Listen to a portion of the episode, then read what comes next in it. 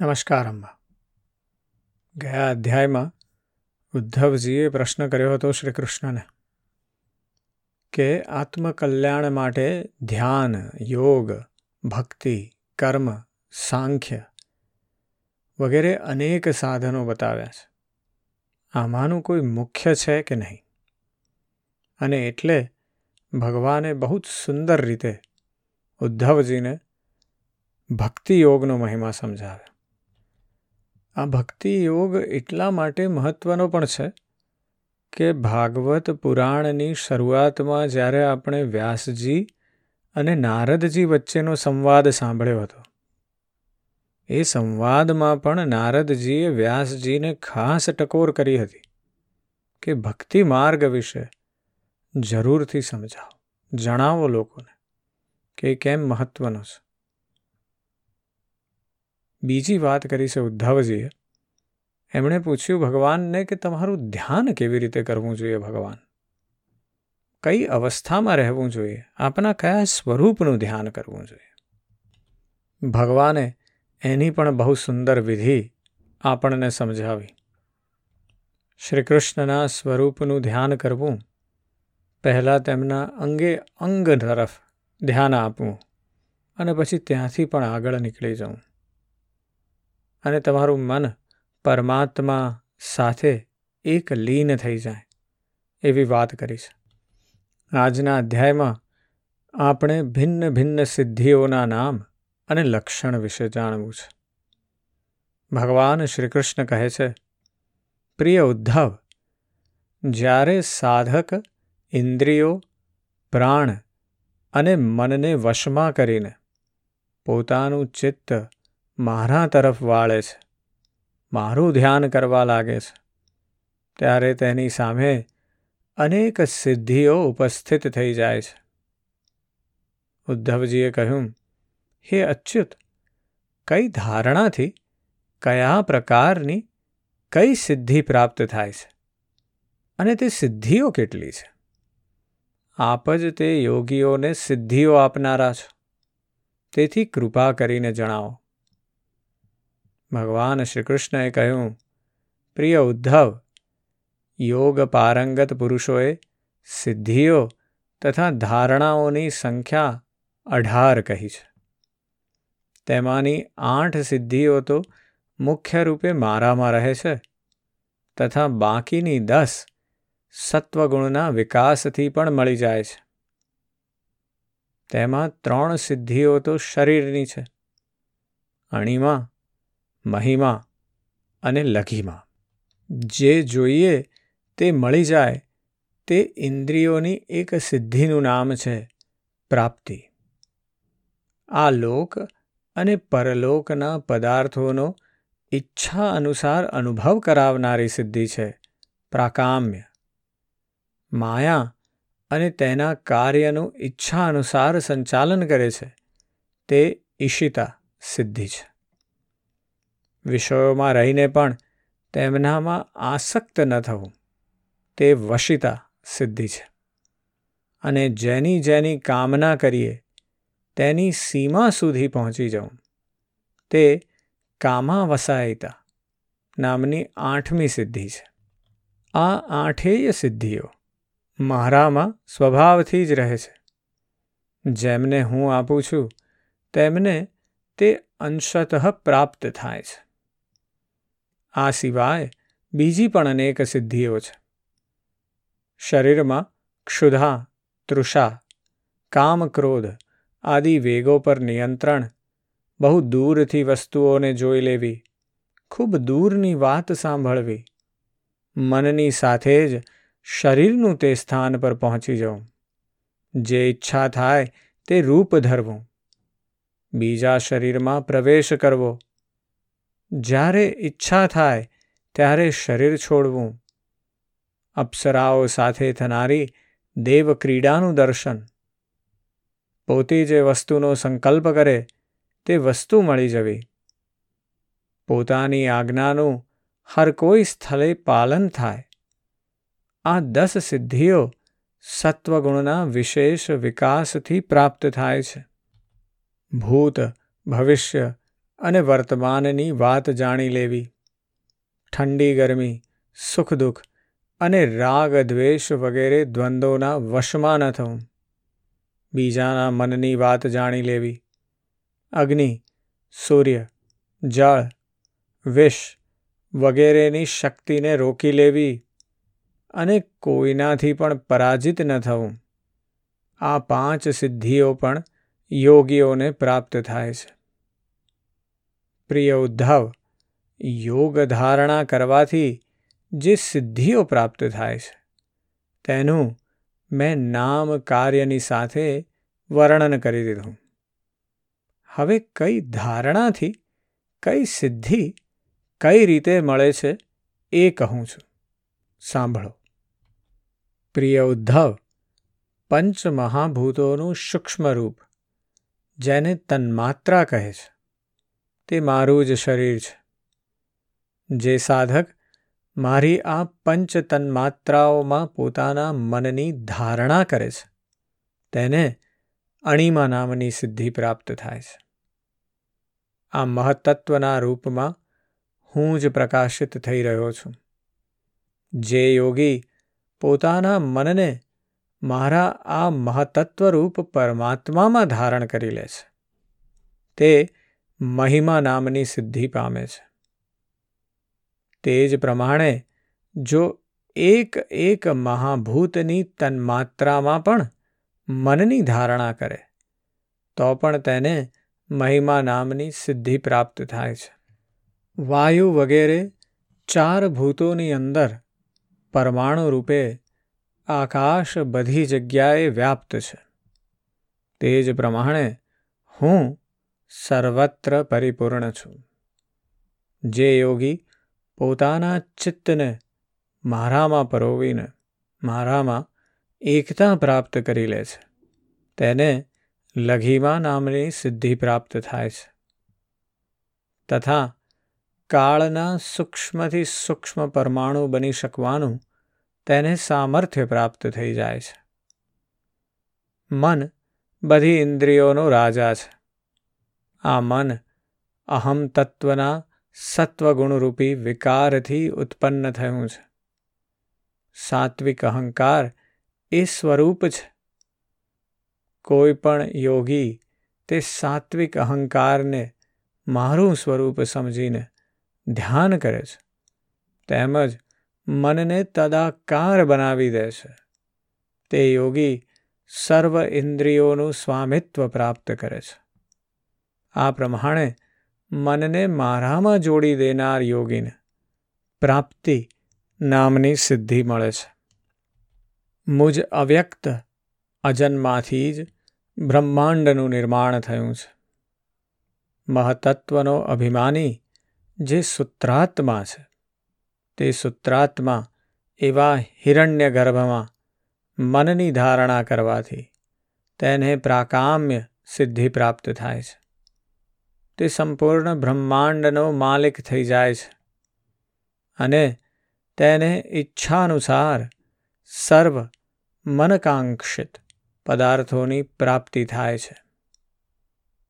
ત્રિલોકનો અધીશ્વર હું છું. ત્રિગુણાત્મક માયાનો હું સ્વામી છું.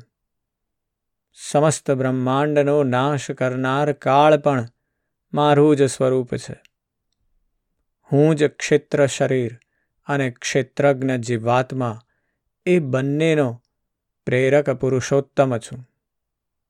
મારા આ વિષ્ણુ રૂપમાં જો કોઈ ચિત્તની ધારણા કરે, તો તેને ઈશિત્વ નામની સિદ્ધિ પ્રાપ્ત થાય છે.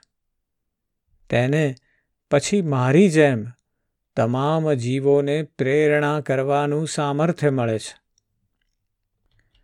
ઐશ્વરસ્ય સમગ્રસ્ય ધર્મસ્ય યશશ શ્રિય જ્ઞાન વૈરાગ્યો યશવ ષન્ના ભવ ઇતિરણ આ છ ઐશ્વર્યથી સંપન્ન ભગવાન છે આ ભગવાન જ નારાયણ છે તેઓ તુરીય સ્થિતિમાં રહે છે જે યોગી મારા આ નારાયણ સ્વરૂપમાં મનની ધારણા કરીને સ્થિર કરી દે છે તેનામાં મારા જે સ્વાભાવિક ગુણો છે, તે પ્રગટે છે. આવો યોગી વશિતા નામની સિદ્ધિને પ્રાપ્ત થાય છે. જે યોગીનું શુદ્ધ થયેલું મન મુજ નિર્ગુણ બ્રહ્મમાં લાગ્યું છે, તે મારી નિર્ગુણ, નિરાકાર રૂપી ઉપાસના કરીને પરમાનંદને પ્રાપ્ત થાય છે. તેને કોઈ કામના રહેતી નથી.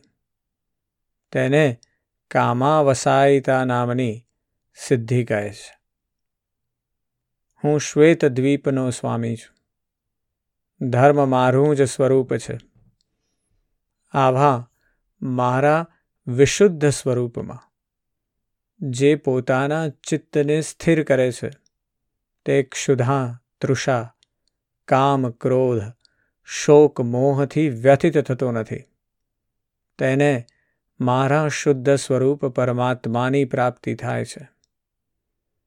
હું જ સમષ્ટિ પ્રાણરૂપ આકાશાત્મા છું, જે મારા આ સ્વરૂપમાં મન દ્વારા અનાહત નાદનું ચિંતન કરે છે. તે દૂર શ્રવણ નામની સિદ્ધિથી સંપન્ન થઈ જાય છે અને આ ધારણાથી યોગી આકાશમાં ઉપલબ્ધ થવાવાળી વિવિધ પ્રાણીઓની બોલી સાંભળી સમજી શકે છે.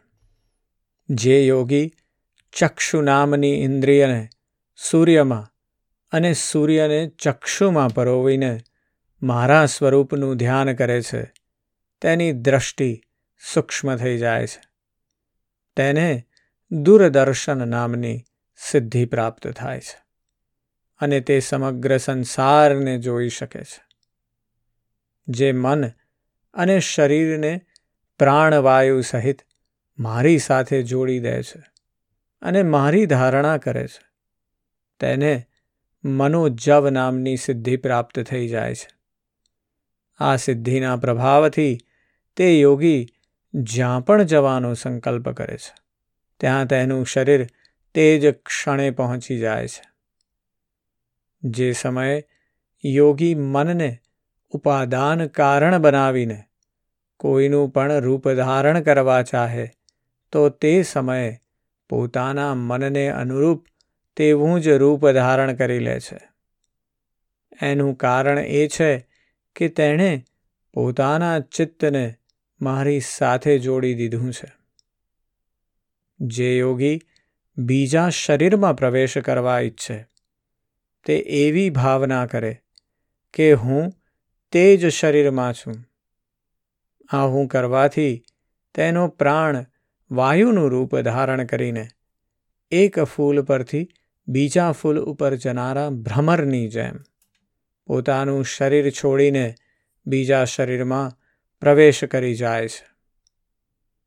યોગીએ એ શરીરનો પરિત્યાગ કરવો હોય તો એડીથી ગુદાધ્વારને દબાવીને પ્રાણવાયુને ક્રમશઃ હૃદય, વક્ષસ્થળ, કંઠ અને મસ્તકમાં લઈ જાય.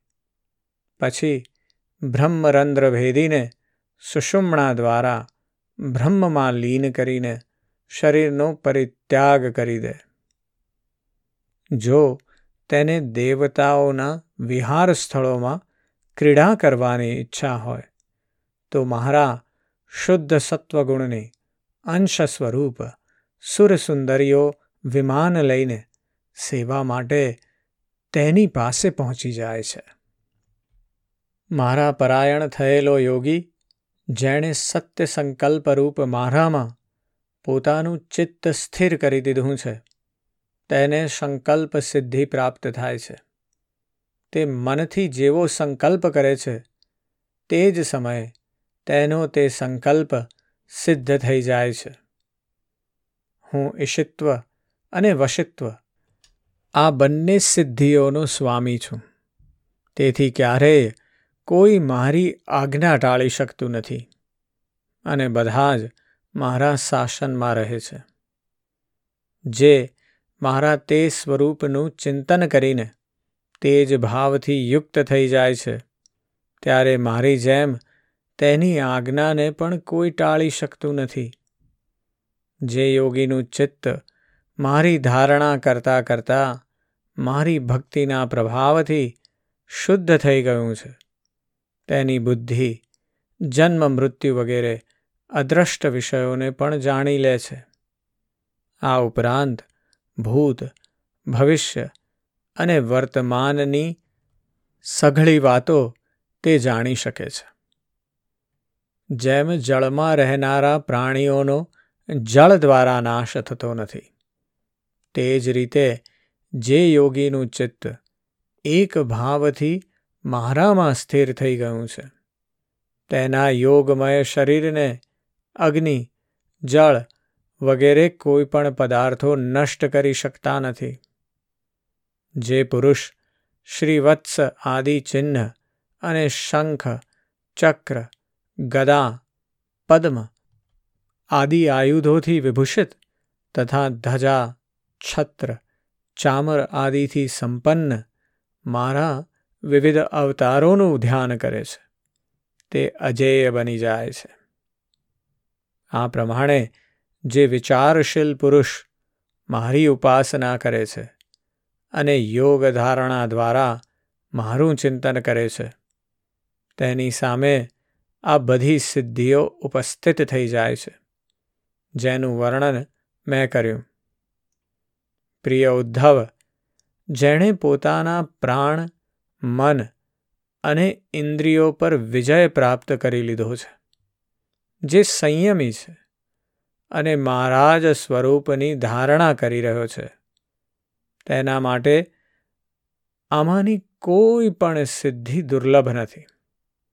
અર્થાર્થ તેને બધી સિદ્ધિઓ પ્રાપ્ત છે. પરંતુ શ્રેષ્ઠ પુરુષો કહે છે કે જે લોકો ભક્તિ યોગ અથવા જ્ઞાન યોગાદિ ઉત્તમ યોગોનો અભ્યાસ કરી રહ્યા છે. જે મારાથી અભિન્ન થઈ રહ્યા છે, તેમના માટે આ સિદ્ધિઓનું પ્રાપ્ત થવું એક વિઘ્ન જ છે. કારણ કે આ બધું ભગવાન સુધી પહોંચવામાં વિલંબ કરનારું છે. ઔષધિ, તપસ્યા અને મંત્રાદિ દ્વારા જેટલી સિદ્ધિઓ પ્રાપ્ત થાય છે, તે બધી યોગ દ્વારા સુલભ છે.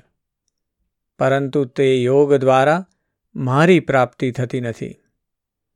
બ્રહ્મવાદીઓએ ઘણા સાધન બતાવ્યા છે. યોગ, સાંખ્ય અને ધર્મ વગેરે. તેમનો અને સમસ્ત સિદ્ધિઓનો એકમાત્ર હું જ આશ્રય, સ્વામી અને પ્રભુ છું.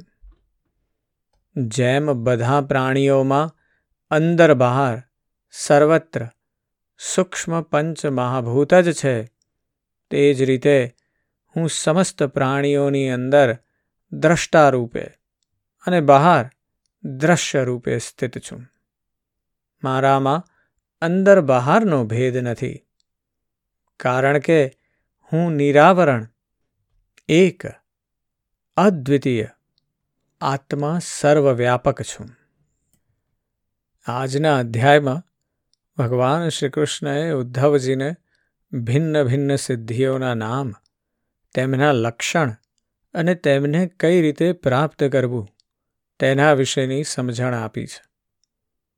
આપણને પણ એમ થાય કે આ બધી સિદ્ધિઓ કેટલી મહાન છે કે જ્યાં પણ જવું હોય ત્યાં જઈ શકીએ, બીજા શરીરમાં પ્રવેશ કરી શકીએ. જ્યારે પણ જે કરવું હોય અને જે માંગવું હોય તે મળી જાય. આ બધું અદ્ભુત છે. પણ એની સાથે ભગવાન શ્રી કૃષ્ણ આપણને ચેતવે છે કે આ બધું જો તમે મેળવવાનો પ્રયત્ન કરશો, તો તમે પાછા વિલંબમાં પડી જશો કારણ કે તમે મારી નજીક નહીં આવી શકો. અને એટલા માટે જો ભગવાનની સમીપ જવું હોય, તો આ ભિન્ન ભિન્ન સિદ્ધિઓ કરતાં ભક્તિયોગ દ્વારા ભગવાનના ચરણોમાં સ્થાપિત થઈ જઈએ. અને જો એમ થાય, તો આપણો જરૂરથી મોક્ષ થઈ જાય. આના વિશે જરૂરથી ચિંતન કરજો. આજે બસ આટલું જ. જય શ્રી કૃષ્ણ.